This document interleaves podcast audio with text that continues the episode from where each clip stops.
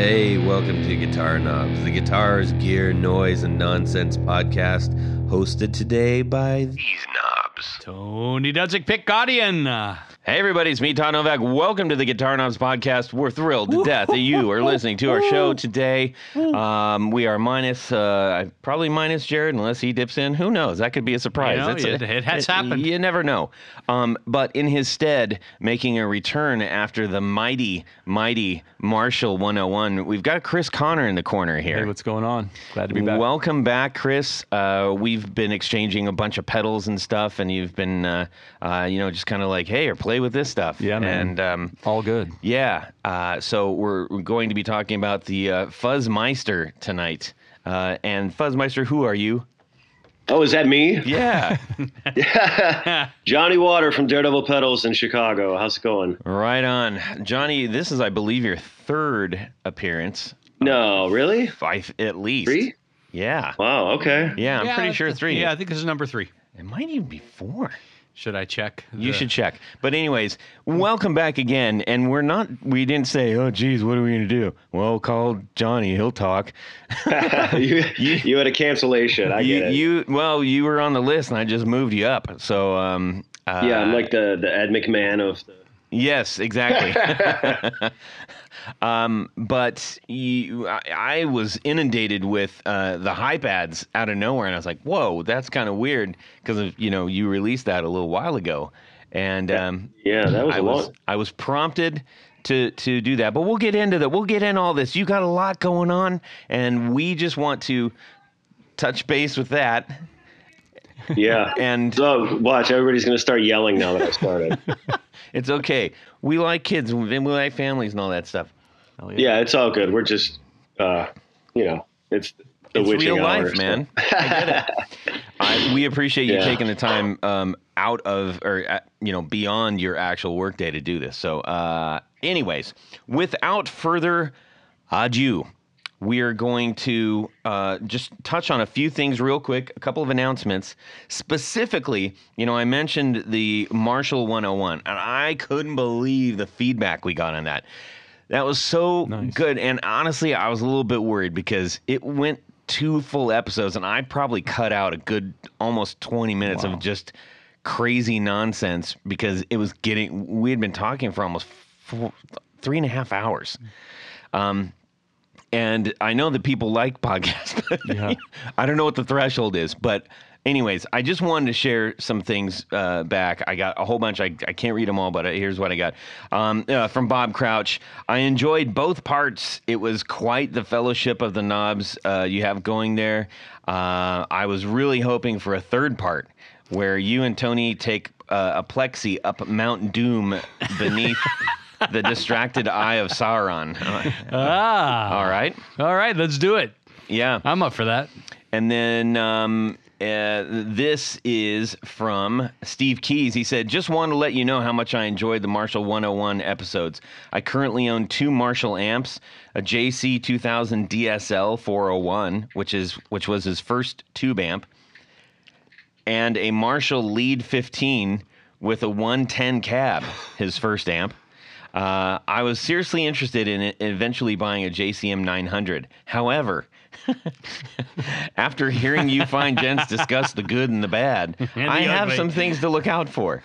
Honestly, after watching numerous repair videos from Psionic Audio uh, regarding Marshall amps, I might just save my pennies and look into going with one of the bad cats. okay, uh, they look they look and sound so cool. Anyways, who wants to buy a JCM 2000? I- so I thought that was uh, kind of interesting. Uh, which which uh, motherboard does that one have on it? I'm not even sure. Yeah. And then uh, Anthony Gemolero, who uh, I'm, I'm frequently talking with uh, on the internet, he says, listening to the latest episode on my way home today, I've got a 20 watt JCM 800 studio going into a mid 80s 410 full of greenbacks on top of a 212 full of creambacks. Oof. Uh, there's got to be some kind of word for that. Um, then I have an early '90s Blues Breaker reissue that I love. Still can't get the tremolo to work, but what's the pe- but that's what pedals are for, right? And then there's the lead tw- 12 and the bass 12 on top. Oh, those are just decoration. I rarely turn those on. okay, right on. I, uh, I got a whole bunch more, and who knows? Maybe in a future episode, I'll I'll, I'll read some more cool. because it was really great getting that feedback. Um, and it encour- it's encouraging um, to know that. And it, actually, we were just out at the guitar show. We had well, sorry, we had a pedal show. Uh, And guitars. uh, yeah, and some guitars locally, and I I couldn't believe how many people were talking about the Marshall show. Yeah. But it's one of those ones. Like I guess we waited for the right time to do that. Um, I know Johnny, you're a connoisseur of the the Marshall. Well, I would hope that everybody kind of has like one, right? Yeah, You know, and actually, I I mean you're a Traynor only- guy at heart, right? I only have one Marshall, Uh huh. um, and then like I don't know four or five Marshall cabs. Um, but you know, I got I got one like way back in the day when I only had you know like one amp, Yeah. and that was my Marshall. That was my amp. That's all I had. So I was like, okay, well, if I'm gonna get one, I'll just get a really good one, and then that's it because I'm never gonna have more amps, right? this is when I was like, you know, 23, 24. Uh, so I got, you know, I got a 70, I got a 76 uh, small box, like four plug, and I took it to practice and it just blew up. Like it immediately died Oh Right. no. uh, took it back. You know, I was like, "What the hell?" Um, so he's like, "All right, we'll just pick pick a different Marshall." Right. So I got a '77 JMP with the master volume, which you know was better at the time, anyways. And I think that was That's a great year for those. yeah. So 100 water, and I got it for 900 bucks. So That's killer. um, and that's been my my pretty much my main Marshall, my only Marshall for since I don't know 2005. Um, but that's the uh, this is the Marshall. This is a whole other story. I don't know how long you want to fucking go on this Marshall Go ahead. situation. We're hey, talking. we're doing. This is episode three. so this is uh, my my drummer worked at a club in Chicago, and uh, we played a show, and we left our gear after the show, and then there was a show the next day, and he said, "Hey man, uh, the band tonight is a fly-in, and they need backline. Would you mind if they use your, you know, your amp as a, a backline? We'll kick you some money or whatever." I'm like, "All right, well, you know, that's that's cool. What's the band?" And they're just like, "Well, it's uh, Headcat with Lemmy." you know and so i was like well that's cool the guitar player can use my marshall i don't care and then i went to the show and there's lemmy playing you know my rig with his bass and uh, i thought oh my god this is the coolest thing ever and then i thought oh my god he's going to blow out all my 30 watt speakers my cab right um, and then you know the next day after that i went and picked it up and you know i take it out of the, the head case every knob on 10 oh yeah. and I'm like, that's a the coolest thing ever, and b I don't even care if my my cab is just completely destroyed. But so that was it. So that's the same amp that I have, and I'm like, well, I can never ever sell this, and it was just uh, kind of a, a sign from the the rock gods that this is my amp, and I I'm just gonna have it be you know the the chosen one. I How were, guess how were your speakers? Just curious. they were they were good, you know. Um, I I kind of baffled, but it was like I was hoping that everything was on ten, you know. So then when I noticed that it was, I think one knob was a little bit lower, which was like, so not what you would think would be turned down, but something was turned down. Um, but everything else was on ten, and I'm like, well, I I would expect that, right? Absolutely. You know, it's like a whatever. So, anyways, that was that's the story of my Lemmy Marshall. So I feel like it's been kind of blessed and Yeah. And all that, so. Christened. yeah, right. So if people ask, are like, "Oh, can we borrow it?" I'm like, "No, no, this is an unborrowable, unusable." You know, I had this locked away in a secret location, and uh, you know, that's that. So That's Whatever. that's a cool story. I appreciate you sharing it. I mean, it's like who whoever has that kind of crazy yeah. Now, Todd, happen. Yeah. for the for the avid listeners out there, Yes. uh, this is indeed Johnny's third time on the show. Okay. Oh, believe, is okay. believe it or not, his first appearance was episode number 82. Man, 82. Johnny, you, I, I just want to say thank you because you know that's that's early on for a fellow like you to go like, yeah, I'm going to dedicate an hour of my time to you know talk about talk to some yahoos who I've never even heard of before. I really appreciate that. And that was in July of 2021. Yeah. Oh Now- wow, okay. No, Well, that's what it's when maybe Not- that's when it was posted. that's it. No. Oh, eh. uh, that might be when it got reset. There was a reset. Was there a reset, reset, on yeah. that? Yeah, that I was, was going to say because like eighteen. Okay, you know that then that makes more sense because Maybe his second 17. his second appearance was number two hundred and eighty five. Right, that was last. Uh, that was September of twenty two. A, a, year later. Yeah, I was going to say, damn, right. we we had over hundred episodes in a year. Right now things are much more clear. Yes, yes. Yeah, indeed. so eighty two. Yeah, that would have been about 19, Nineteen eighty. It would have been about 1918, yeah. right the after 90s. the war. Yeah, exactly. well, anyways, um, if you had more comments on the Marshall episode, if you've if you finally gotten through it after three weeks, um, we would love to hear from you. Honestly, uh, that opened up a lot of ears and eyes, and I'm I'm grateful for everybody listening. And we welcome. What else do you want us to do 101 on 101s yeah. on? We've done a lot of them. Yeah. So, but but uh, you know, give us uh, your ideas. All right, uh, let's get on with what's going on in the music world this week. We're going to check in with Tony first, and then Johnny. Well, in keeping with all things Marshall, I was uh, perusing the latest issue of Vintage Guitar Magazine, the one with Robbie Robertson on the front. And I found an interesting article. Uh, they did a, a profile of Roy Orbison's, of none of, you know, believe it or not, JTM 45. And uh, apparently, uh, this was given to Roy when he was over in in England. Jim Marshall actually gave him this amplifier, but apparently it is one of the earliest JTM 45s based on the characteristics and some of the features of it.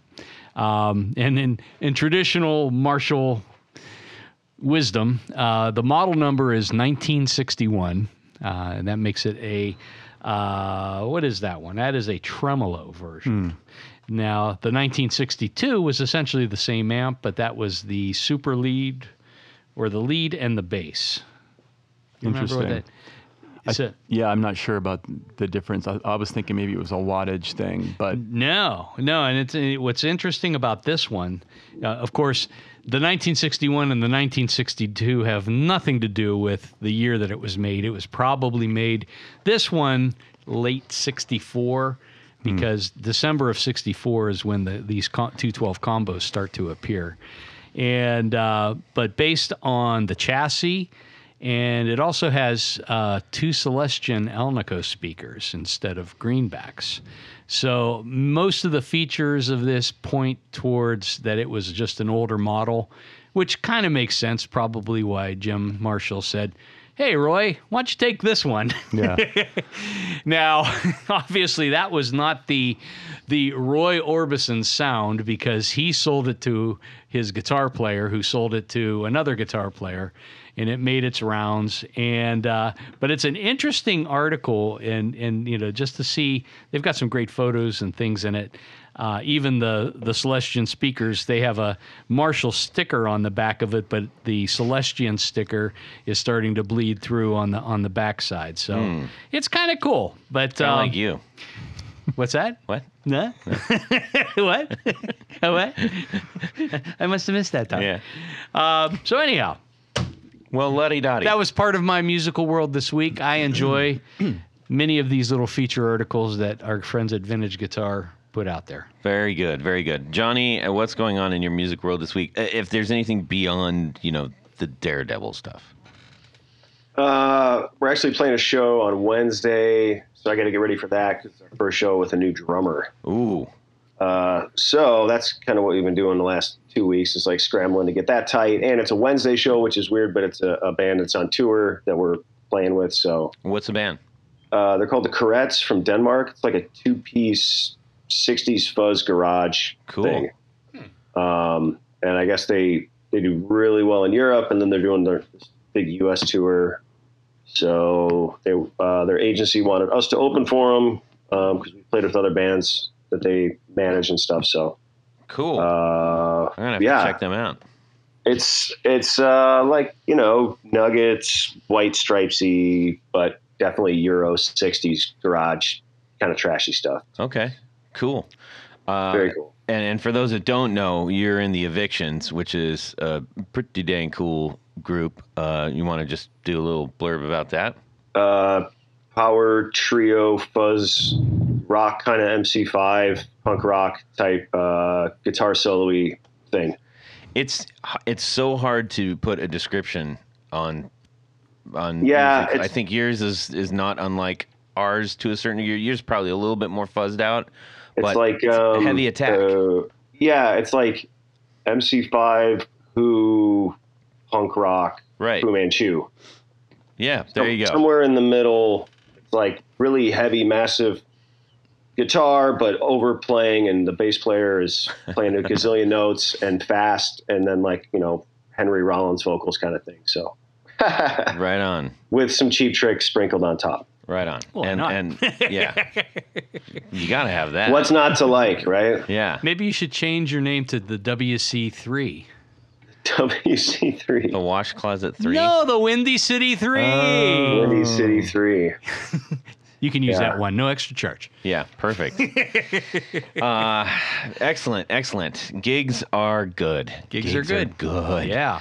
Uh, Chris, how about yourself? I've been collecting records again, and uh, this time it's the Blue Note. They've been doing these all analog presses of some of their old re- releases, and so I've been doing the, the Grant Green. I've just been buying up Grant Green records this week. I've been going Wow. crazy. Once I heard that they were doing that, um, and I've always come kind of looked for Grant Green records and CDs. So now there's like four. I found, found four or five around Columbus. Oh. And then I've been buying up like Art Blakey ones and uh, Horace Silver and a couple of them. So I bought like, you know, six or seven and Blue Train, John Coltrane. They sound Right. really, really good. Super cool that they're doing that. So that was my musical week. Yeah, they week. must have been uh, doing that, uh, planning that for quite a long time because that's the kind of stuff. To your point, it's like w- once they once you know they're re-releasing that stuff. It's killer too. And Grant Green, you know, it's uh, ES330, great phrasing, really cool playing. Um, he does a lot of these like re- repetitive uh, riffs, like in, in his soloing. It's super cool. Um, he's sort of like an Yeah, un- just like me. yeah. Well, anyway, check him out. Check him out if you if you haven't heard him. I'm just like Grant Green. yeah. Three notes. Here we go. yeah. Uh, What right about on, you, man. Todd? What do you what what's what, what's what's happening in your Well, we musical just, as I mentioned, we had that. Uh, it, it was pi- pints and piston. No, pints, Pints and, and pedals, Pedals. But it was at um, random Random Precision, precision Brewing. brewing. Yeah. So a lot of that's a lot of words. Anyways, uh, we had a, a whole bunch of mostly Ohio builders. We had a, Yeah. uh, some people from Michigan show up, um, and uh, it, it was really it was a good time. And it j- it it keeps getting a little bit bigger, a little bit bigger. Um, it, you know, it, I don't know that it was to the to the degree that I think recently, Johnny, that right there, you, you were you were just at, you guys just had a big pedal show out there, right? Uh, Chicago Music Exchange had one, and it's been the first time for five or might even be six years. They had one way back that was kind of smaller, um, and then this one was like two or three times as many brands. So they definitely tried to bulk it up, and Yeah. it went it went really good. I think if they did it like annually, consistently, that it would be ridiculous. Yeah, Mhm. yeah, much bigger. You know, um, I we actually got to meet you in person after being on the show at the Alchemy Audio um, music swap meet thing show that that they put on. That was sort of like a a, a bit of a music gear free for all, uh, mostly guitar stuff, but. Um, I think that was at a place. It's it's uh, like a, a music lockout, like called the Fort or something. Am I r- am I right? Uh, it's Fort Knox Studios. It's a big band Right. building. Yeah.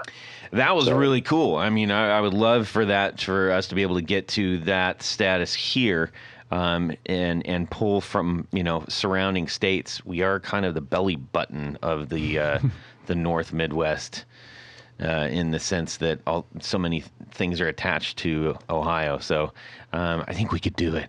Yeah.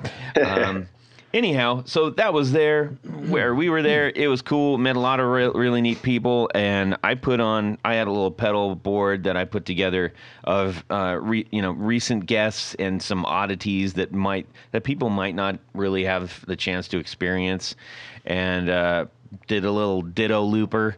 So everybody's sitting around looking for the guitar. I'm like, it's playing. Just put the headphones on and start clicking buttons, you know. And they're like, hey, this is great.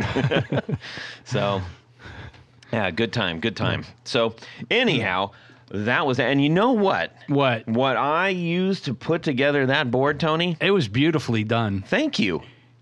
Did you use those Tour Gear Design patch cables? I absolutely did. I thought they looked familiar. they should look familiar.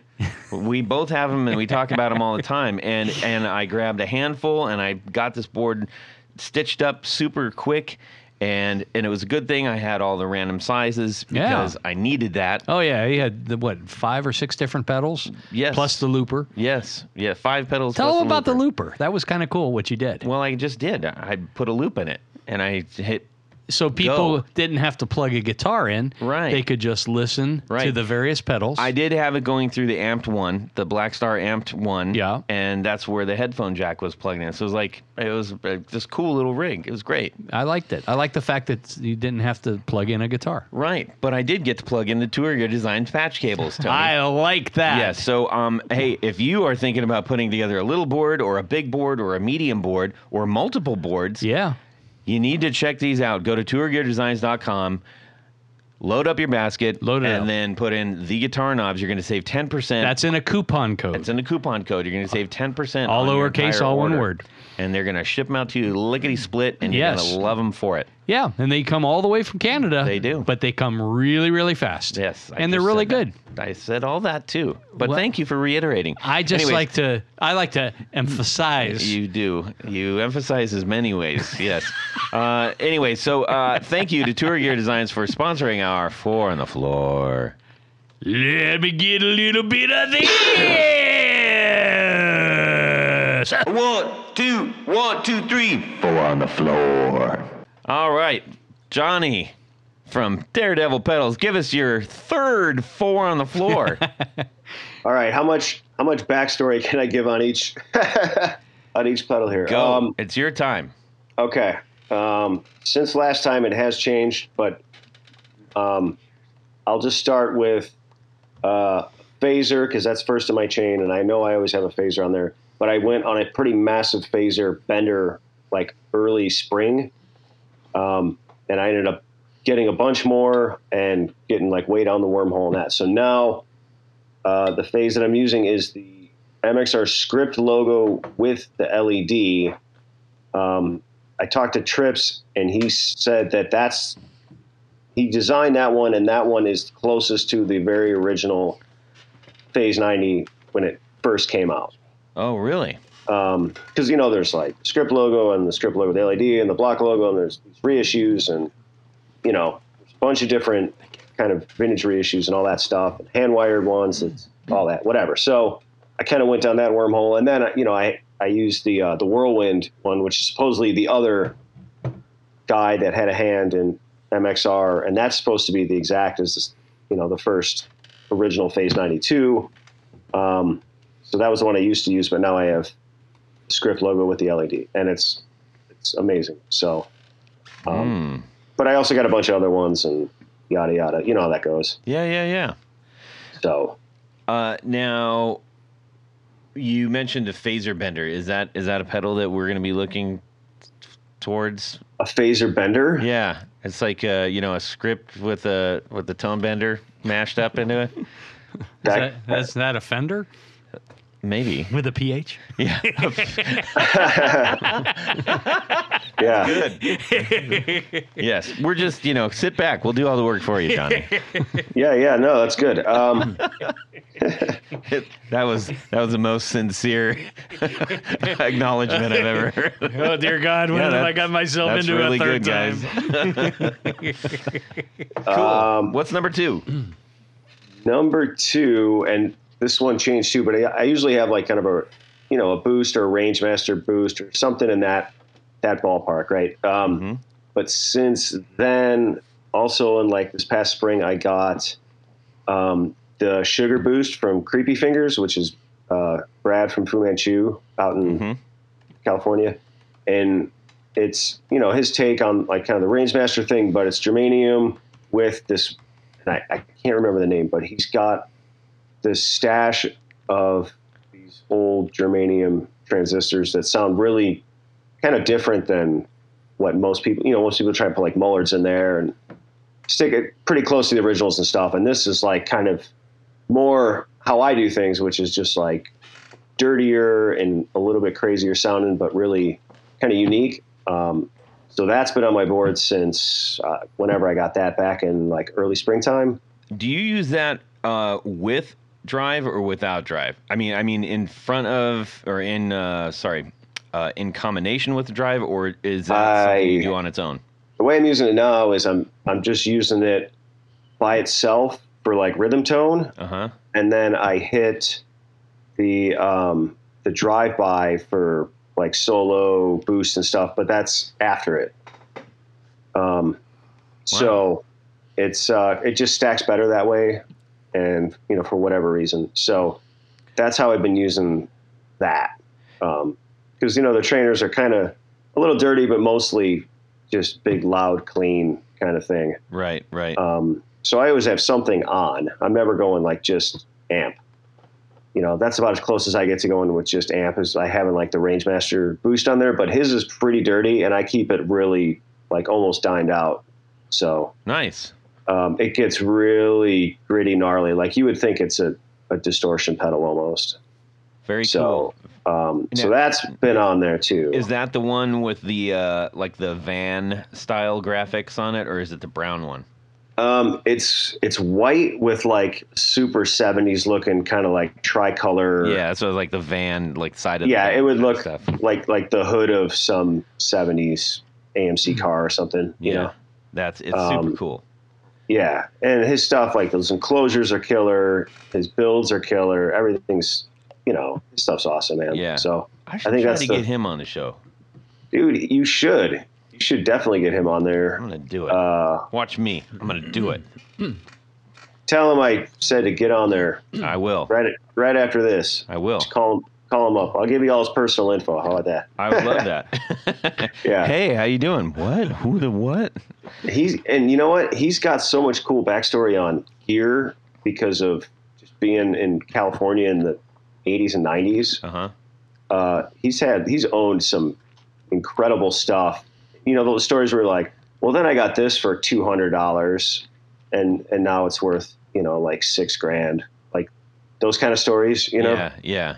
Which I I love that stuff. Yeah. For sure. Um, and he's just cool guy, and he's one of my favorite bands. So there you go. Yep. Can't argue um, with any of that. Yeah. So, anyways, uh, four on the floor. That's my first two in my signal chain. And then this is where it gets weird because it's like, you know, with me, obviously, most of what I use is like my own stuff, which we're not supposed to talk, you know, supposed to exclude my own pedals, correct? Yeah. So that kind of like almost wipes out the rest of my board.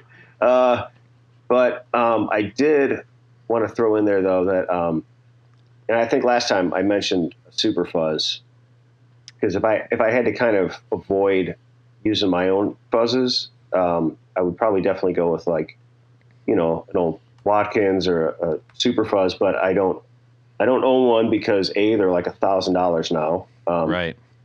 and then also uh, another pedal from Brad is that he built me his Super Fuzz, which is a clone of Scott Hill's Super Fuzz in the band, which is like basically every Fu Manchu record. He's just got one of those that's like that's that's it, you know. It's like there's good ones and bad ones kind of thing. So What What is that Um, one called?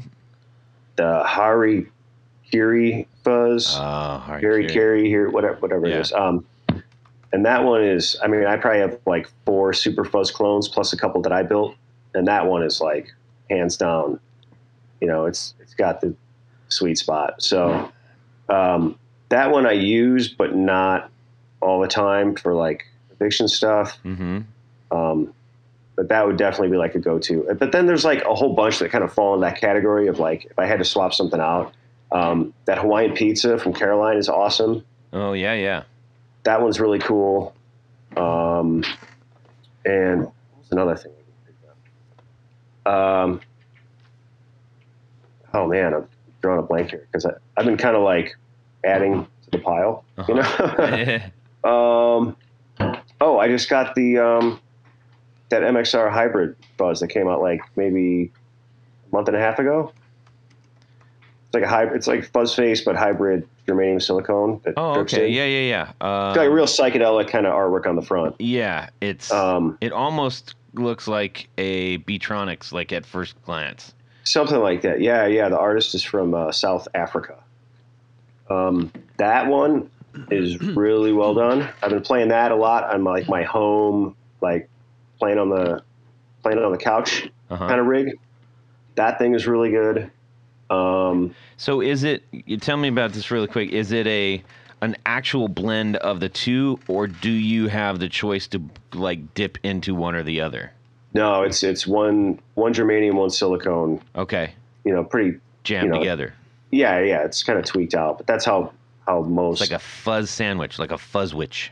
yeah, and I don't think we it's straight. called it. Yeah, we're fixing everybody's problems here. That's what we do. right. You need to get this all like, uh, yeah, you have to get this all notarized just for your own right. you know, public we domain. said it first. Yeah. Um, but yeah, it's like I'm trying to think what else too, because um, I've had uh, one of the the EarthQuaker park fuzzes for like a year. Uh huh. That's killer. I'm just trying to think what else I would actually like stick in there that would fit what I what I do. You know. Mhm. Um, but those are in there. Well, let me ask you about the park fuzz. I mean, knowing that you're going into clean amp, and that's that park fuzz is loosely based off of like you know it's sort of the amp in the box kind of thing, right? Well, that's pretty close to the original. Uh huh. Like he sourced an assload of germanium from somewhere, Uh huh. uh, but that's supposedly like pretty darn close to the, the original one. Right. Um, that was in like the giant, you know, giant box. Right. Um, so those turned out good because you know most people don't realize this, but it's real easy to just make a really crappy sounding germanium fuzz. um, there's way more to it than just I bought these germanium transistors. I'm going to put them in the schematic, you know, exactly like the vintage one. Right. It, it does not by any means work like that. And there's people that are selling really, really expensive, know, newly made fuzzes with these super rare, you know, black glass and all this stuff. And it's like, man, there's there's there's more to it than just slapping them in there and thinking it's worth its weight in gold, you know. Right. Um, and the guys that do it are the guys, you know, like David Main and stuff. Who are like, holy crap, that's, you know, now I understand why this pedal is, you know, whatever, six hundred bucks. Yeah. Um, but you know, coming from someone that's been there and done that and thought, oh, I can just do this and it'll sound amazing, and no, Yeah. not at all. So the people that do it, uh, definitely got to give them kudos because it's it's kind of an, a secret wizard Zen art form thing, you know. That's really good advice because I think, especially with uh, a lot of be- more beginning guitarists, like j- when they just get when they get enough knowledge, and then and then you, you try to go like, well, now I got a little bit of that knowledge, and I want to either be better or I'm going to do the things that make me feel like I am better, like more buying more expensive gear or uh, rarer things. You know, Uh, it's it's sort of like the uh, the actor who's an actor because they're going on uh, a lot of auditions, but they're not acting quite yet. You know, and and that, that I'm and please people understand i'm not throwing shade on beginners i'm just saying i've been there and i fell into that trap and i think a lot of people have and now in the golden age of magic gear um, it's it can be really easy to do exactly what Johnny's talking about, which is like drop a bunch of cash on something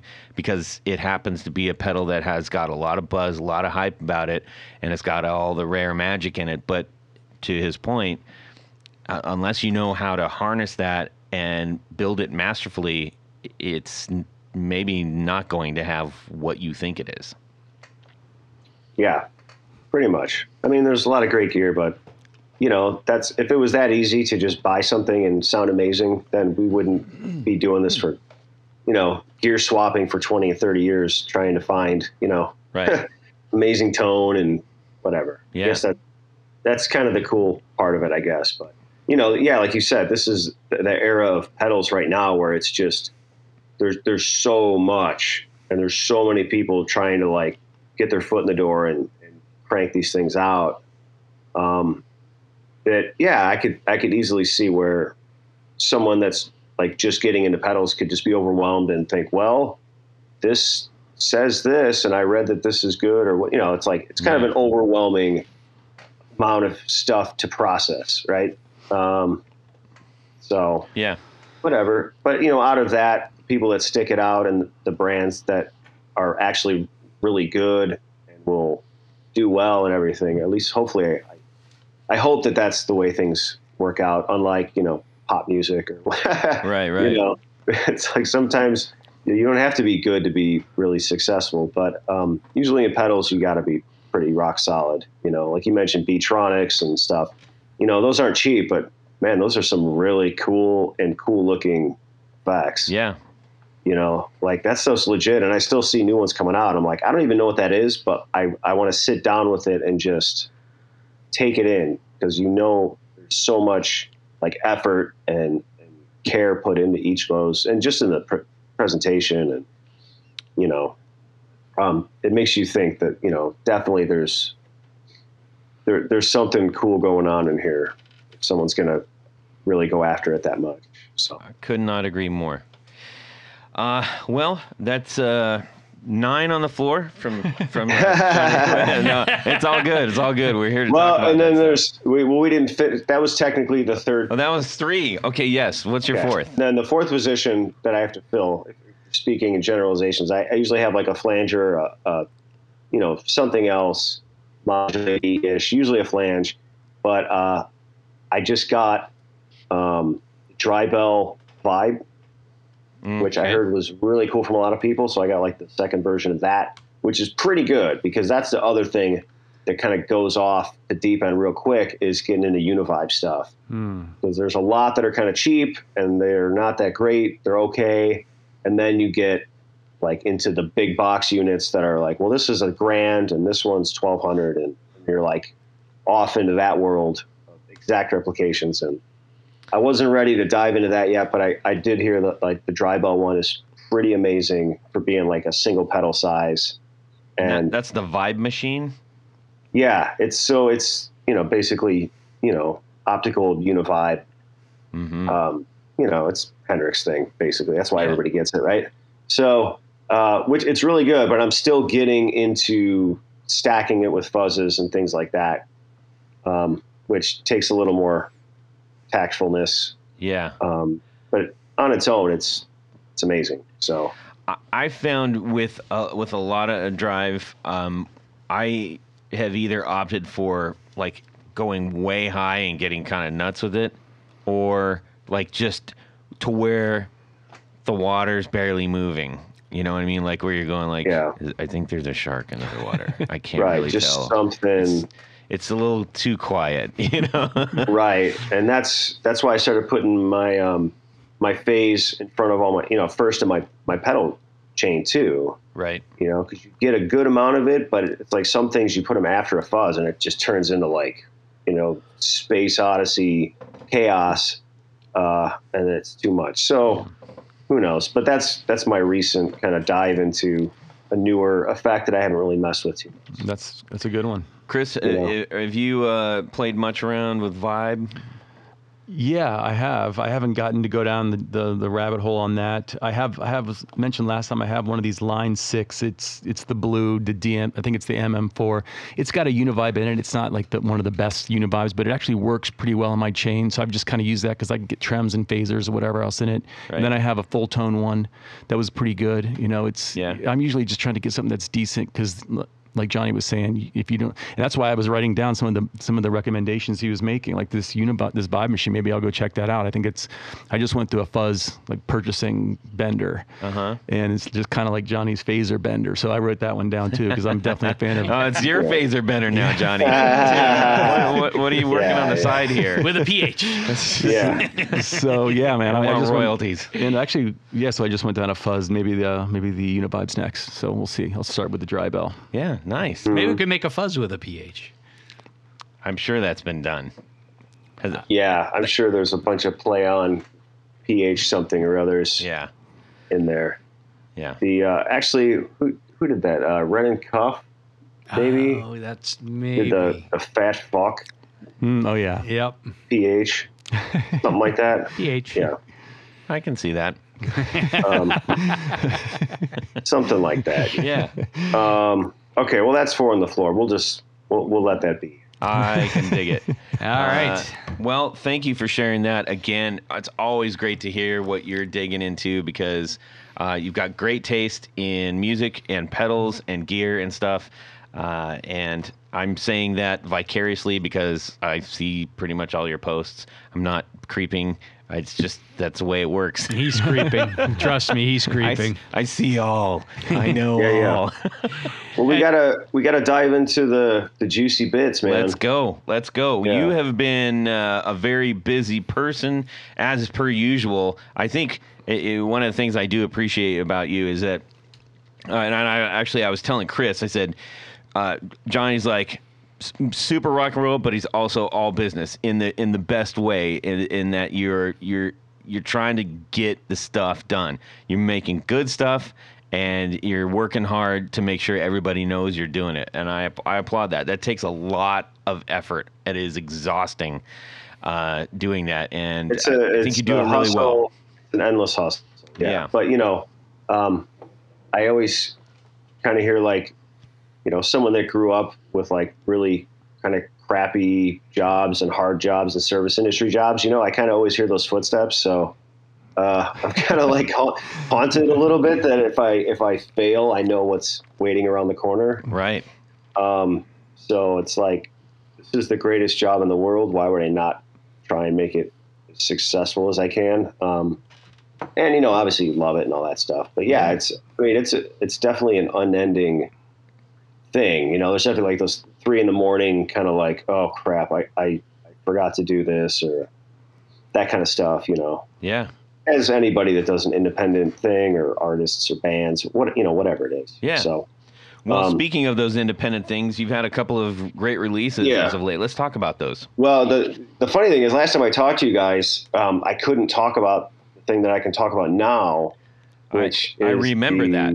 Yeah, that I- came out. I was like, hey, wait. And Todd was very, very angry. No, very Yeah. angry. well, I mean, it was you know, it was uh, two solid years of me not being able to say anything Sure. to anybody while we, it, you know, it was over two years of work to get this thing wrapped up. Um, I'm talking about the uh, the Dunlop Daredevil Fuzz Wah, um, which came out June 1st. So that was one of those things where, like, up to a certain point, I was I was still unsure if that was going to, you know, you're paranoid that it's just going to fall apart or it's not going to come out or you know, it's just it's such a big thing to try and bite off. You know, um, that I, you know, for the first half of that process, I was just kind of terrified that they'd be like, you know what, we changed our mind, sorry. That Right. you know, being in a band or like, you know what, we just decided we're going to drop you guys, sorry, because that's definitely happened to me. Yeah. Yeah, dude. The, Um, the vibe is super sick on the cosmetics. It's probably one of the best wahs they have as far as the way it looks. That switch on the side, the chrome, the it got, it's got that kind Yeah, of I mean- Italian boxy thing. they were uh, thank you and they you know to their credit they were awesome at just saying do your thing you know like jimmy likes what you do loves what you do do that okay well great to do what you do. yeah yeah yeah well i mean and that was it. I was like okay awesome because i already had it kind of in my head. Right. like we're going to do this we're going to do this and then like i'm i'll design this thing and i'll get my artist to do this and i i just kept throwing pieces at them as they needed it. They're like okay we need the tread design we need the plate all the stuff. Um, and so i mean the process was you know although long it was super smooth and there was no real hangups or anything. And everybody just dug it, and it it turned out cool. I think I kind of got lucky in that I have a really good artist that I work with who can kind of take these ideas and, and just really hit it out of the park. You know. Um, Yeah. And this is uh, the same artist you've been using, the tattoo artist? Yeah, uh, my buddy Casey Sass, who's a, a Detroit dude that was a Chicago dude for a long time. When I knew him and played in bands with him and stuff, and then he moved to Austin. Um, but he's been he's been like the other, you know, the visual side of Daredevil for sure. You know, it's So- it's funny that you say Detroit because this thing to me in in in some ways is like screaming Detroit with the the actual like gas pedal style uh, rubber and uh, you know the car emblem style logo on the front with the Daredevil. Um, it's it's you know it it fits the thing you do very well, which is honestly, I think you've got one of the best aesthetic games in the business, man. I it, it's Thanks, dude. everything you make is like, damn, that looks cool. I don't know what it does, but it feels like I'm gonna be cool if I use this. I tried it; it worked. Yeah, I mean, a lot of the you know inspiration from you know pop art and just advertising art and retro things, and you know it's all kind of steeped in stuff 50s, 60s, and 70s. You know, but also I think the the reason it works is because it's just simple enough. You can see the name, you can see what it does. You know, it's just like keep it easy for people to process because there's a lot of pedals out there that you know I, I don't even I can't read what the knobs are i don't know what the photo is it just it's there's so much right. in the artwork and the artwork is cool but the artwork is also you know three and a half inches tall by two inches wide um, and it, That's tricky to pull off. but i mean also that's like really popular now so what, what the hell do i know you know i mean people like people love that stuff and i think a lot of those pedals the artwork's amazing Yeah. you know, I don't even know how they print a lot of this stuff. It looks so complex. Um, so there's just different aesthetics, and I like the retro, kind of simple, you know, auto inspired, and you know, beer labels and Yeah. signs signs you would see, you know, buildings, and you know, just old cool stuff that I come across, especially being in you know Chicago and Midwest, where there was so much of that, like manufacturing in you know back in the day of you know Chicago was one of the biggest electronics manufacturers in the country, you know, Mhm. um, and automobile stuff and the Rust Belt and all those things were just of that era. Um, and I, that probably just soaked into my brain from, you know, being alive through a lot of that. Yeah. And just thinking what's cool and easy to easy to see what it is and what it's called. And, So, you know, aside from the uh, amazing aesthetics of this, it's a fuzz wah. Now, right. walk so, us through what that is. Um, yeah, and you know, basically, I had been building these for like five or six years already. By the time that I approached Dunlop, uh huh. um, and I was just doing them on the side. I would get old ones that were broken or whatever and gut them, and then I got my own, you know, PCBs design, and I would kind of tweak them as I went over the years and try different things, and you know, just do them as like one-offs for buddies and stuff like that. So I had a lot of time to really kind of knock off the rough edges and, and hone the sound that I was going for, right? So by the time that I actually kind of got the guts to just, you know, I mean, I, I took one to NAMM, not knowing what I was going to do with it. This was 20 January 2020, um, and I remember it being like I don't know Saturday or something. I was like, man, I think I'm just going to walk over there and just hand this to one of those dudes, you know, and just who knows, right? He might just tell me, sorry, you know. But that's kind of like I've always just had that attitude, like, well, you know, worst case scenario, you're back where you're at right Yeah. now. Um, so If you don't try, Uh, you for sure won't get what you want. yeah, you know, so it's like, ah, F it, you know. So I just I walked over there and I, I knew who one guy was. So I just said, Hey man, good to see you. And I just you know, plopped it in his hand and he kind of looked at me, he's like, What the hell is this? Uh, and I was all like trying to be cocky, you know, so I'm just like, You're gonna put this out, dude, you know, like trying to be like lighthearted, fun about it. Um, thinking he'd just be like, whatever, all right, I'll email you in a few weeks or something. And he's like, okay, stand right there. And then he turned around and like literally everybody that ran that runs Dunlop was standing right there that I just didn't know who they were. And he grabbed like head of marketing, he grabbed Jimmy Dunlop, he grabbed like this guy, and all of a sudden I'm just standing there with like the five people that run the business. At NAMM, I'm like, uh, hi, you know. I'm like, oh my god, I'm gonna get eaten alive, right? Um, and they were all nice, and he's just like, look, obviously it's NAMM, everything's insane. We need to go home and like, you know, get over being sick and rest and all that. And Right. I'll talk, uh, I'll talk to you in a few weeks. And then, you know, in a few weeks, it was like we're all gonna die of COVID. Um, so then that turned into like basically, you know, eight months of, you know, I kind of assumed this was nothing. It was just gonna dissipate and he'll mail it back to me and we'll be done with it. But, you know, three years later, um, you know, came together, we put it out and, uh, you know, it was supposed to come out in uh, last fall, like almost a year ago. But, you know, again, it was like coming off of COVID and supply issues and parts and manufacturing things. And it was just like all these things that I don't typically have to deal with, you know, because I'm just like on such an independent level. You know, I don't buy pots like in the tens of thousands, right? right.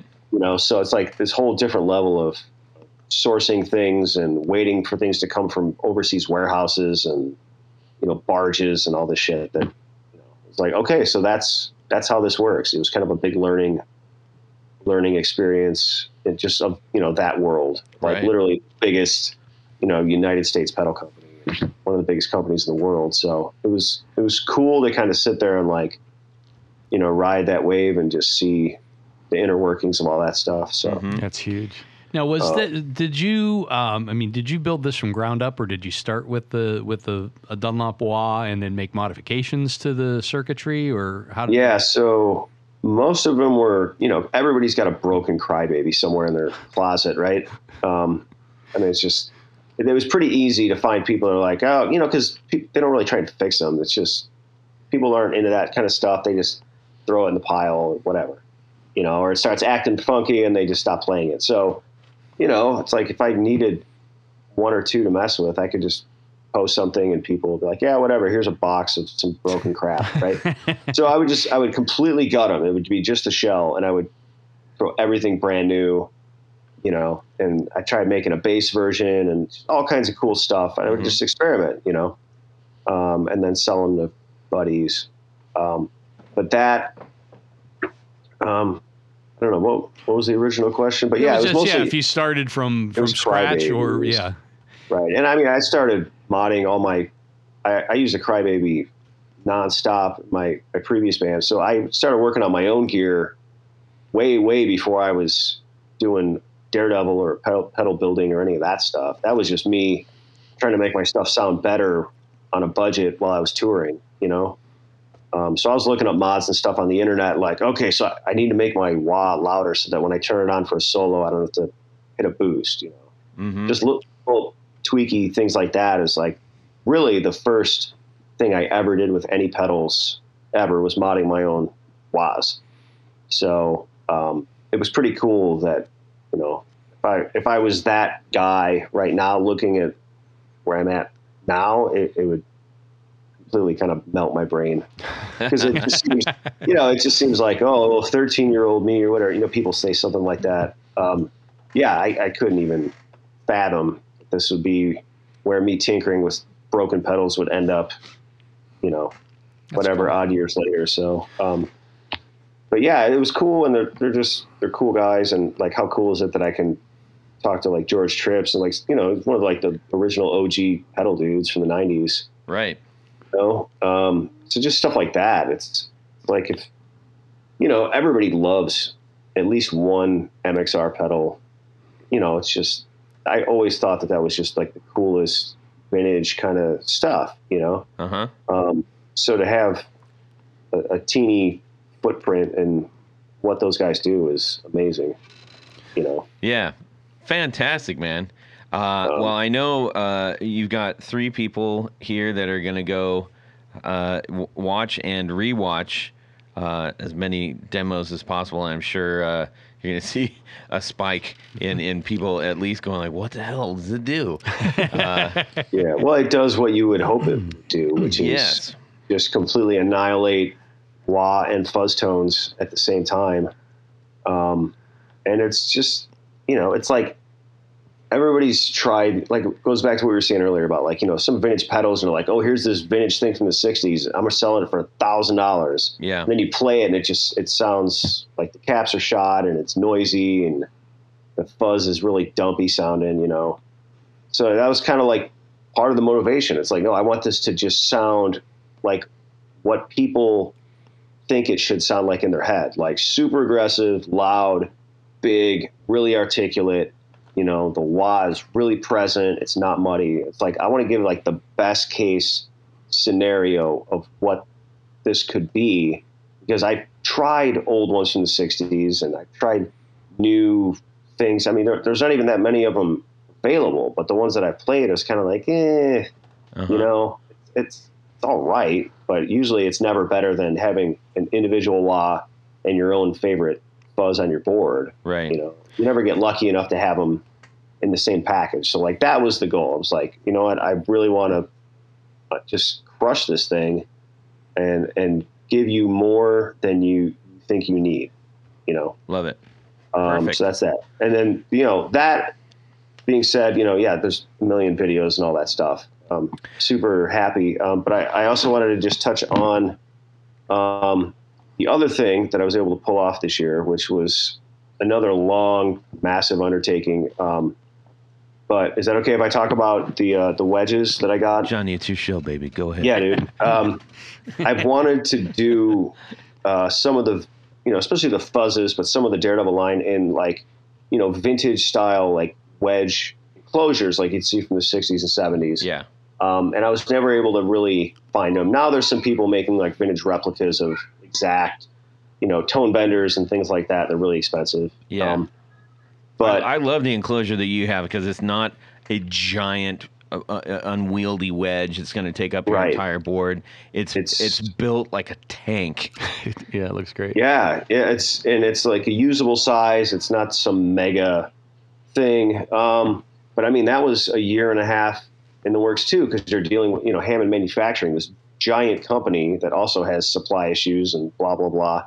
Um, but I got, I had to like come up with the diagrams and all that stuff of, you know, this specific thing that I wanted. So I had to work with their engineers, and we got the diagram finalized and everything down to the you know decimal point you know, all that stuff. Because if you screw that up, then you just screwed up, you know, endless units that you had to purchase and all that. So, um, but I got that done, and so I released the first pedal with that style uh, folded aluminum closure on June 1st. Also, uh, the 10 tone anniversary fuzz, which was supposed to come out a year prior, which would have been my 10th anniversary, but that took so long.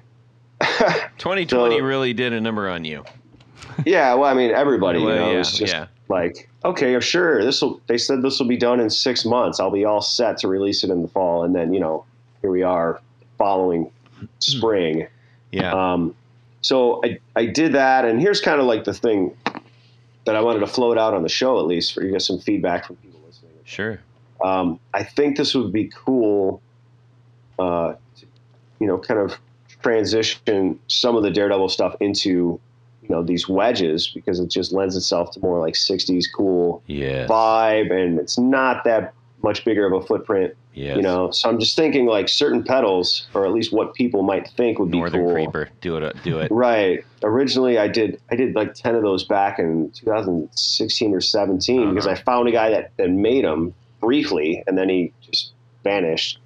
Um, but I, I would love to do like the Creeper. I would love to do Silver Solo, Ooh, You know, yeah. The art and- on that is so good too. and I, I did a limited run of the Real Cool Fuzz with the, the Stooges Jaguar um, for that Chicago Music Exchange pedal Right. I remember that. Yeah. Um, they might still have some, but I think there was only like 20. They they got their hands on a bunch, and then I sold a couple before they were even available to some artists. So I could always do some more of those, but you know, ultimately, I just want to see what people would dig in that. You know, obviously the ones with more knobs and stuff um, would be tougher, but like the retro vibe type stuff, like you said, like the creeper. Yeah. I think that would be just total knockout with those those enclosures, you know, and it would just make it stand out from, you know, majority of the more like typical If pedal you, enclosure if you do that, stuff. I want serial number 001. I'll, I'll, I'll pay you as soon as we get off the phone. Yeah, you know what's funny is I never have 001 because everybody always wants it. So I end up with like I end up with like number 54 or something. It was like I don't That's care, the whatever. magic number. Okay, all right. Now I got it. I always just throw my hands in the air. I'm like, fine, whatever. No, it's I whenever I, I do things like that, I'm like, well, I'd probably want the ones later down the line anyways because they get all the bugs worked out. Yeah. Yeah, so um, that's kind of on the radar for for later this year. Well, and- I think you got three very, very emphatic hands up. Uh, yes to to that enclosure style. Absolutely. yeah, well, appreciate it. Thanks. You Yeah, know, John, um, Chris. Johnny, I had a, had a quick question for you. Um, Yeah, yeah. I was looking at a lot of these demos, and I'm actually really excited about this 10 tone fuzz. Seems like a lot of fuzz faces, a lot of fuzzes are really picky about pickups and like uh, single coils. They, at least the ones that I've played seem to like single coils. Um, just a little bit more, or maybe like a low output humbucker. It seems like you're rocking humbuckers to these pedals, and they sound tight. Like they, they I don't, I don't notice some of the inherent problems with some of the other fuzz face style pedals or tone bender style pedals. Is there something that you've done to allow Yeah, you to um, play Les Pauls and, and SGs through fuzzes and keep them that sounding like that? Well, I mean that's that's the goal, you know, and uh, it's it's not a fuzz face schematic, you know, although it's two transistors. Um, but yeah, I mean that's always the goal because it's like I I'm making this stuff so that I can slap it on my board and play it in my band and be like, this is you know this is my ideal number one go to fuzz pedal, which that is now. That I mean that's what I've been using since I put it out. Mm-hmm. Um, but yeah, it's like this needs to work with humbuckers. It needs to work with Filtertrons and P90s and single coils. Um, and that that one did it, you know. And that's like as you as I get older and better at hopefully better at doing this stuff, it's like I can get more nitpicky and kind of solve my own problems with stuff like that. Um, because that man, that stuff drives me nuts, you know. And I think that's what I I really dislike about a lot of pedals that are like classics, but I just can't use them because there's there's things that you know I just I, I lose in translation and stuff. Um, you can get away with it recording or something, but like you know live when you have your rig, just certain things. Playing's different now too. I mean, those things were uh, all built when you're like just Playing clean amps. huge rigs and clean amps at like massive Yeah, volumes. and a Fender Twin, like any fuzz you slam into it, is going to sound pretty damn good. Yeah. um, you know, and you're using low output pickups and, you know, like, yeah, that era. Um, but yeah, I mean, that's, that's just it. It's like, all right, how can I be cocky enough to put out a one knob fuzz, but keep it sounding articulate and not just turn into this big muddy, you know, a lot of guys clone like the one knob fuzz and the damn meathead and those, and they all just kind of have this fuzz face, blown out low end thing which is cool for certain kinds of music and stuff. But it's like, no, I need to solo with this and have it. I want to hear every single little crackle and raspy noise that I can out of this Yeah, pedal. awesome. And, and that's, you know, the stuff that makes me insane and lay awake at four in the morning going, ah, you know, like, and why something that should take me a month takes me, you know, three or four months. I mean, I've probably designed five or six circuits for this anniversary pedal, and some of them had three knobs, some of them had two knobs. I mean, I literally kind of went way too far overboard trying to chase this like ideal. You know, it's like okay, here, make your perfect buzz. Right. You know, like how daunting of a task is that, right, to anybody? Yeah. You know, um, and so I, it, you know, I didn't want to just rush something out, but at the same time, it was a lot of time, and I would have to take a break and come back and just really push myself to try and nail something. You know. Well, Um, I think you did a smashing job on it, man. And um, uh, I like the idea that you've considered all these things. You just didn't say, "Hey, here's a cool sounding thing." Uh, yeah, but you know, I don't want to have like ten fuzzes in my line either. You know, it's like I don't want to just be like fuzz guy. You know, I want to have like, okay, I got one distortion. That's my favorite. I got one boost. That's my favorite boost. I got Right. a one knob fuzz. I got a, a 60s fuzz. I got a 70s fuzz. You know, hmm I don't have any clones. I just, I really want to keep it like, this is the best of this flavor, right? Um, and that that's kind of where I'm trying to keep it because I don't want to just have people be like overwhelmed at the amount of stuff. And it's like, well, this is kind of like this, but Right. not total, you know, like, no, no, no, no. It's like, okay, here, I'm going to do a delay. This is the delay. Um, You don't lack focus.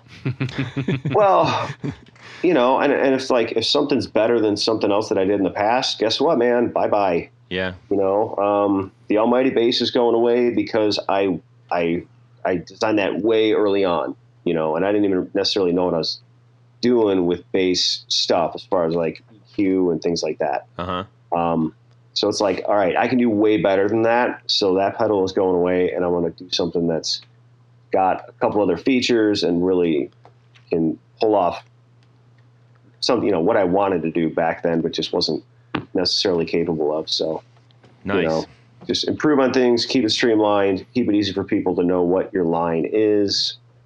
You know, Yeah. it's like, here's my FET boost. It's a hype boost. You plug it into anything, and it's going to be loud. That's a You know. great segue. Yeah, speaking, speaking of one knob, uh, one knob uh, Or no pedals. Let's It's talk about no- no knob pedals. got no knobs. Got no knobs. It's. Could you at least put one on there? Maybe Yeah, glue I- one on. Just. I think Well, that the- the eunuch was a working title.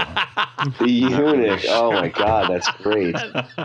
yes, hey, Todd. the gold's just dropping out of our pockets. here. You're welcome to pick yeah, it up. Yeah, get get the snow shovel. It's definitely there. So we picked up the hype uh, because you know what? I I figured this is something that I want to get in the hands of one of our patrons. So we will be giving away this uh, Daredevil hype pedal. Oh, cool. Johnny, why don't you give us a quick rundown as we round third and head home? Rundown of the hype pedal. Um, I don't know. Do you want like a witty one-liner, Uh, or do you want it just a just a? I dare Okay, not quick. interfere with how you want to represent it. Yeah. No, you know it's um. Everybody likes clean boosts and all that stuff. I don't like what everybody likes. I wanted a really loud, gnarly one, and um, I I built myself every kind of boost out there for my my own band, and a lot of them kind of did it, but kind of didn't do it. And then I I got to this circuit and tweaked it, and I said, okay, well this is kind of firing on all cylinders, so that's it. And you know the deal with anything in that realm of like a boost, I just I literally like the idea of like Eddie Van Halen's board or something where things are just like taped, you know, and it's like literally just a switch that I hit and it makes it more. You know, it's like the you know the one last push over the cliff button, mm-hmm. you know, and and that's it. So it's just like I don't want any knobs to bump. I don't want to have to worry about how far it's set. I literally just want the thing that's easy to stomp on that makes it louder. You know, um, so I mean that was it. It was just like literally how simple can I can I do this and just have it still completely annihilate and uh, you know I was very angry at the time. I don't know if you saw my my new hype video that I I posted did. last week. That's why I got this, man. I was like, yes, you know what? Yeah. I'm getting on this right now. I was uh, very frustrated at the time, and it was COVID and all that stuff, and I was just like, ah, I'm just gonna do this totally backwards, uh, just out of sheer frustration, and, and see what happens, you know. Um, but yeah, it's like it's dialed in. You can't really go wrong, you know.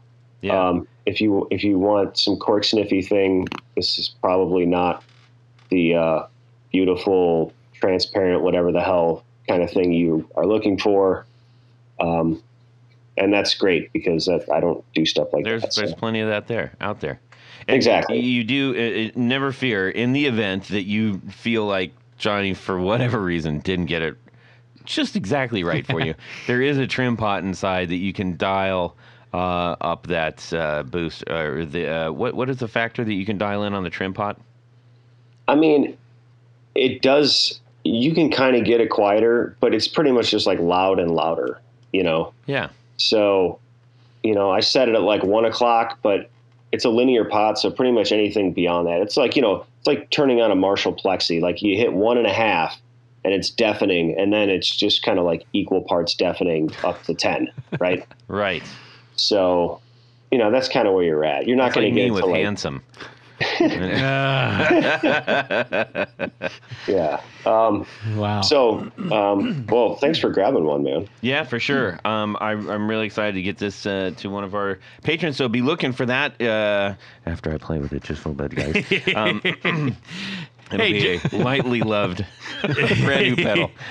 Slightly, almost, uh, damn near new. Yes. So, Johnny, do you have any uh, plans to do any other artist models? Uh, I know that you, you did one for Earl Slick and one for Ron Ashton from the Stooges. Uh, You know, um, it's funny you ask because I, I'm kind of working on one now, but I can't, you know, obviously I can't tell you what it is. Um, This is just a way to get back on the show. I see what you're doing. this is now. his MO. This is exactly what Uh-huh. he did last time. no, it's, uh, it does sound like a pretty awesome master plan, right? Um, I'm just going to dangle that carrot every Yeah. show. Um, no, it's, uh, there's something I'm working on. And, you know, anytime you deal with an artist, you got to kind of just, you're at the mercy of their busy schedule and whatever, managers and stuff like that. So, um, yeah, I have a pedal that's done and they're checking it out. And cool. hopefully, uh, fingers crossed, that is good to go. I, I can't imagine why it wouldn't be, but uh, I'm crazy excited about it. It's me. I'm approving it. It's fine. Uh, sorry. I'll just let you off the hook.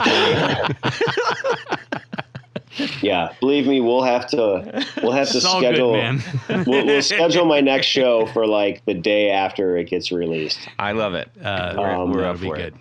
So, Okay, but uh, yeah, yeah, that's uh, Well, always good it, things man. coming out of the Daredevil shop. Um, and uh, ladies and gentlemen, if uh, if if you aren't convinced by now, uh, the, the the whole backlog of everything that we haven't talked about is so worth your uh, time and uh, playing, and uh, and you know what? If you decide to get a, pe- uh, a Daredevil pedal and you say like, you know, I want to get one of these Daredevil pedals, d- do Johnny a favor and get it from Daredevil. Yeah. Um, yeah, I mean that's that's great. I'll sign it, man. I'll uh, I'll tell you things you need to know, whatever you want, man. Um, you know, I'm, I just I mean that's one of my things. I just I really want people to be like super happy with stuff. You know, I remember what it was like to, to be a kid and have no money, and I save up and get one pedal, and it was just the most important thing Mm-hmm. ever. You know, um, except you know I wasn't buying it from a boutique builder. I was buying it from you know, like Boss or something. Yeah. Um, so it, it seems like I, I really love that opportunity that people can like email me. I can help them out and say, check this out. And then they get, you know, what they need and that they love it and it works and everybody's happy. And Yep.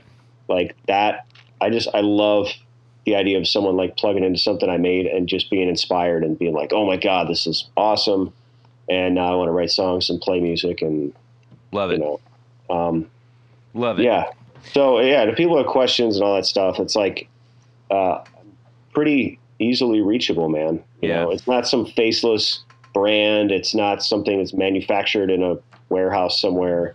You know, it's like no, it's it's as boutique as it gets, man. So I'm a real guy.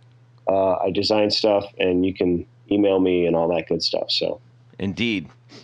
And that's a perfect segue into Tony. You know, Todd, at this point of the show, there's a little segment that we love to have and we love to play. It's called Would You Rather? Yeah. You're still not you haven't found your legs yet. Go ahead.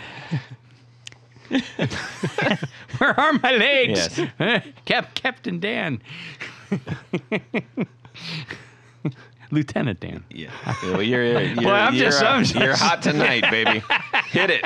Johnny's got things to do. Hey, and by the way, that was uh, in 2018 was the first time he was on. That's what I said. I know you were. All right. I know you said. See? See? This week's Would You Rather, Mm-hmm. we're going to bring back the time machine. Okay. Why? A couple of reasons. Okay. First of all, in case we never told you this before, by going in the time machine, not only do you gain the ability to play certain instruments Yes. flawlessly, Okay. but you also are able to absorb the entire artist catalog of the people that Mm. You had me at absorb. absorb. so this week's Would You Rather Time Machine Travel, we're going to set it back to 2000. All right. We're going to go back to Southern California. Okay. Now, in this case, there are two bands playing. Those bands would be Primus Oh. and Motorhead. Okay. Now, sadly, and coincidentally, both Les Claypool from Primus has broken his arm and is in a cast, and he can't possibly pay, play bass. Oh boy. And Lemmy did the same damn thing. Wow. So, but the good news is they're able to sing. That actually happened to my aunt and my cousin within 30 seconds of each other on an ice rink. I swear, I'm not even making that up. Oh, Man. It's true story in Minnesota. Go ahead. Minnesota. Yeah. Now, here's the deal you show up, but the caveat is you can only play upright bass. What the hell is this? It's an upright bass. No, you know what that is? Yeah, sounds familiar. Now, you have to play it in either Primus, filling in for Les Claypool, or you can play it in Motorhead, filling in for Lemmy. Oh, okay. That's as easy. Yeah, I, I think we're all. Well, we'll see. Okay. But also remember, from the time machine, you're able to absorb the entire catalog of the artist, as well as the ability to play flawlessly. Yes. Okay. So, the ra- would you rather play upright bass with Motorhead Uh huh. or upright bass? But you can. You're fl- flawless playing. That's what you're saying. You're flawless. Okay. You're flawless. So I don't have to worry about my You're flawless. Okay. Just like normal. Sounds good. Just All like right. normal. That may have changed my answer. All right. Got it. Okay. Tony, go ahead, and then we're going to go to Johnny. Well, as much as I'd I like mean, Chris, sorry. Then Johnny. Well, now you've got me all mixed up.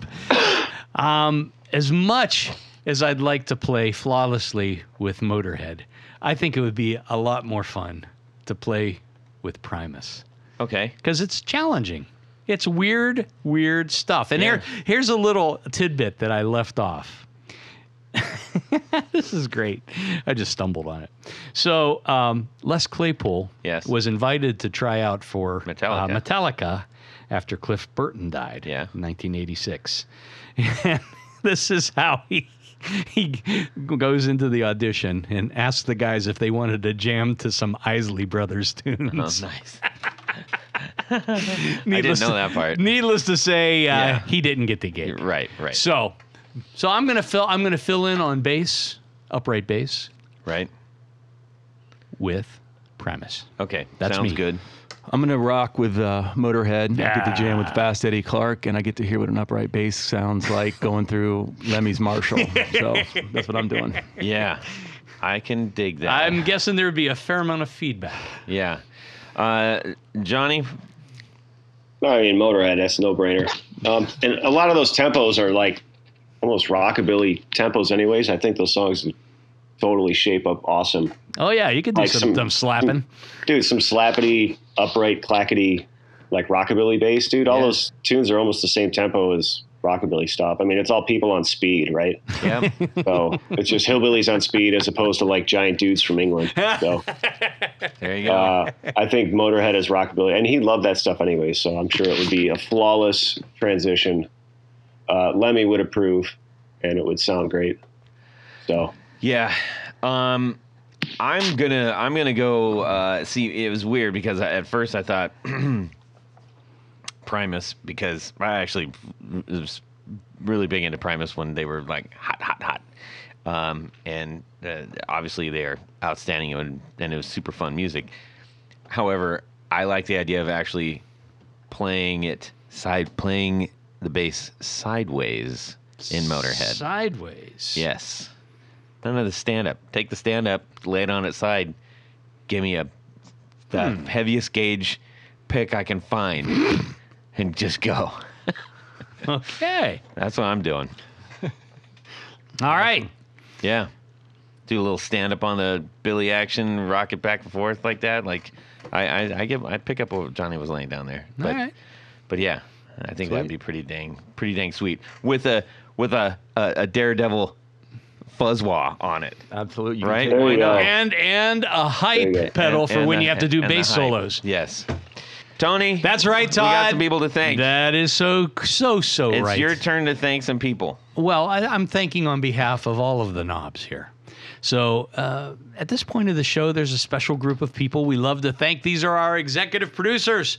Now, you might be wondering what an executive producer does. Well, an executive producer makes this show possible. How do you become one? Well, it's very easy. You head over to patreon.com forward slash the guitar knobs. Check out a couple different levels in which you can participate. Become a patron, a sponsor, a hero of the podcast. That's true. Each level comes with some very, very, very nice thank you gifts and opportunities to get wonderful giveaways. Oh, the giveaways. Oh, it makes my head spin sometimes. Yes. Well, we got. I'm trying to get as many more as I can. Absolutely. And, and by the way, if you're a builder and you want to get some gear into people's hands, big or small, doesn't matter. Uh, let us know. We love putting our guests and builders' gear into the hands of the people that support the community and love this show. Wow. Well said, Todd. Thank you. But you know, Todd, I do how is he? very well. Yeah, that's nice to Yes. know. Tolerating. As an executive producer, in addition to all the great stuff, there's one thing more. Jared, what is that? You get to have your name read on the thing. I didn't even know Jared was with us today. Oh yeah. yeah, man. So, anyhow, that's right. You get your name read on the thing, and that's what I'm going to do right now. So, special thanks to these executive producers Vader and Pedals, John Halverson, Rick Calhoun, Trevor Gunberg, Elad Mizrahi, Mike D. Richard Kendall, James White, Justin Jones, Anthony Gemolero, Bill Gola Guitars, John Esterly, Anthony Lathrop, Stefan Lamb, Michael Senchuk, Ken Sayers, Doug Christ, Darren Gregory, Tom Barazin, Rusty Sneeden, Ralph Gottschalk, Don Kloss, Gregory Randall, Brett Hogarth, Eric Hammer, Stuart George, Michael Furman, James Bell, James Romer, Cameron Pampas, David Tyndall, Trevor Ellenberg, and Christopher Logan. I like it. Yes, but Todd, you know, there's one thing more. I. Oh, what is that? There's a special group of executive producers. These are our grand poobahs. These are the top of the heap, the cream of the crop, the King of the Hill. kings of the hill. Because there's more than one. Sure. So special, special, special thanks to these grand poobahs. This needs a little something more, I think. Tommy Manesco, Ricardo Guerrera, David Kaminga, Brandon Juan Pickups, Hex Matos, Michio Murakishi, Bob Crouch, Jack Cadian, Sam Jett, Tyler Rhines, Ellis J, Music Company, John Williams, James Pennington, Steve Keys, Cody Foster, Science of Sound, Brian Robinson, Jonathan Jerusik, Corey Nigro, Michael Van Zant, Tim Noah, Jonathan Daly, Martin Cliff, Sean S. David Poe, Billy Spitfire Unlimited, Congregation Gear Demos, Paul Van Eppinger, Scott Sullivan, Great Lakes Guitar Pickups, Matt Hart, Enrico Fernando, and an upgrade this week, Moon Guitars is now a grand poobah. Thank you, thank you, thank you very much. We beat the crap out of these pens. we just went through like six pens. Oh, that was fun. Don't expect that ever again. no. Anyways, first and I'm, last time. I'm sweating. I'm sweating. I'm sweating. All right, you guys, we really appreciate you so very much. If you are thinking of being on that list, doggone it, just do it. Just do It'll it. help us out. You'll feel good. Yeah. And you'll pr- and at some point in time, you're gonna get stuff. That's for sure. yeah, it's inevitable. We make that happen. All right, Johnny from Daredevil Pedals. We want to thank you so much for being on the show today, man. Dude, thanks for having me. I love talking to you guys, and uh, I'm sure we'll have 17 or 18 more episodes before it's all I before it's I- all said and done. I hope so. Uh, we love having you on the man. show. Um, where can people go to get your awesome pedals? DaredevilPedals.com. Uh, it's on Reverb, Guitar Center, all that. I mean, it's it's all over, man. Um, you can get it in Europe. Uh, I have a distributor in Europe, so That's good because we have a lot of people in Europe. Yep. yeah, UK, uh, Guitar Guitar. There's, I mean, there's a lot of places. Awesome, So, awesome, and um, and and uh, dive into Johnny's uh, Instagram especially. He does a great job of uh, running the pedals down, and he's he's a builder and he demos them. So that's that's the other cool part. You get to see how he's they're they're intended to be played, as I guess you could say. All right, thanks, Johnny and Tony. where can people get your stuff? Head over to pickguardian.com. Check out the things that I have available online. But, you know, by and large, what I do is custom work. Yes, So- that's a catchphrase of yours. Yes, custom. Uh-huh. Custom pick guards. Indeed. If you Uh, want to make that guitar, if you want to make your guitar even more yours, Yeah. Shoot me an email. Let Make- me know a what pu- you get a need. custom pick guard. What you're trying to do. What what material you're looking for. Mm-hmm. I'm I'm going to do my best to help you out. Indeed. Chris, Yep, Plexi335 over on YouTube. Just uh, subscribe, check out some vids. yeah, really good videos. Nice. Really good videos. Um, I, I think I would actually love it if you started doing like proper demos of like pedals and stuff, man. You got Yeah. good sounds coming out of there. You're a great player. Like, do it. There. I'm in. Run off. R U N N O F T and go do Let's that. do it, man. All right, you can shoot me an email, Todd at theguitarknobs.com. Uh, and better yet, if you want to send me an D-mail, uh, D- D- D-mail. a D-mail. Send That's a what it should be called. A DM on Instagram. do that. Send us your thoughts, your questions, everything you hate. Throw rocks at me. Do whatever. Uh, we would love to hear from you. Um, and also, please check out the Valentinos on Spotify and Yes. Apple and anywhere you get all that stuff we uh, will have just released our fourth single, uh, which will uh, ultimately uh, be culminated into an upcoming EP uh, in the following month. But please go check that out. Uh, Please give us a listen. I would really love it if you did, and I would love to hear what you think about it. Also, if you've got an HX Stomp or other similar kind of unit, you need to protect your knobs. Go over to Protect 'em. flinteffects.com and get a stomper Stomp. for your HX Stomp. It's 10 bucks. It's going to protect those knobs that if you break that, you're screwed. that's that's the end of the story. Uh, that's the that's an expensive uh, boo boo. So protect your boo boos of your knobs. boo-boo. Protect the boo boos on your knobs. Anyways, with that, we should probably get out of here. Yes. Thank you all for listening. Uh, have a fantastic guitar weekend. Subscribe. Well played. Some great tones coming off the table tonight. I know, right? There's all kinds of crazy stuff. I'm like, I got a whole racket. Pro- I will make sure that happens. Tony's Cool. giving me the face like, when has that ever happened? Well, okay, that's a Let's pass. let's redo that one. all right, hang on. I don't want to sound like a total No. idiot. Yeah, All right, fine. And don't put that in the takeouts either. Yeah. Yeah, I know where that's gonna go. Don't move. I'll, I'll lay perfectly still. Yeah. Tony, do you have to take a dump or something? No? I just did. Okay, you do. Okay, great. Ah. Perfect. uh, and away we go. Well, that's it for these knobs. Please visit our Patreon page at patreon.com forward slash the guitar knobs. Visit our website at theguitarknobs.com for all of our past episodes, four on the floor blog, and other good stuff. You can connect with us on social too at our Facebook page and share your gear and stories on our Facebook group. Also, be sure to check out our Instagram at guitar knobs. Catch you next time.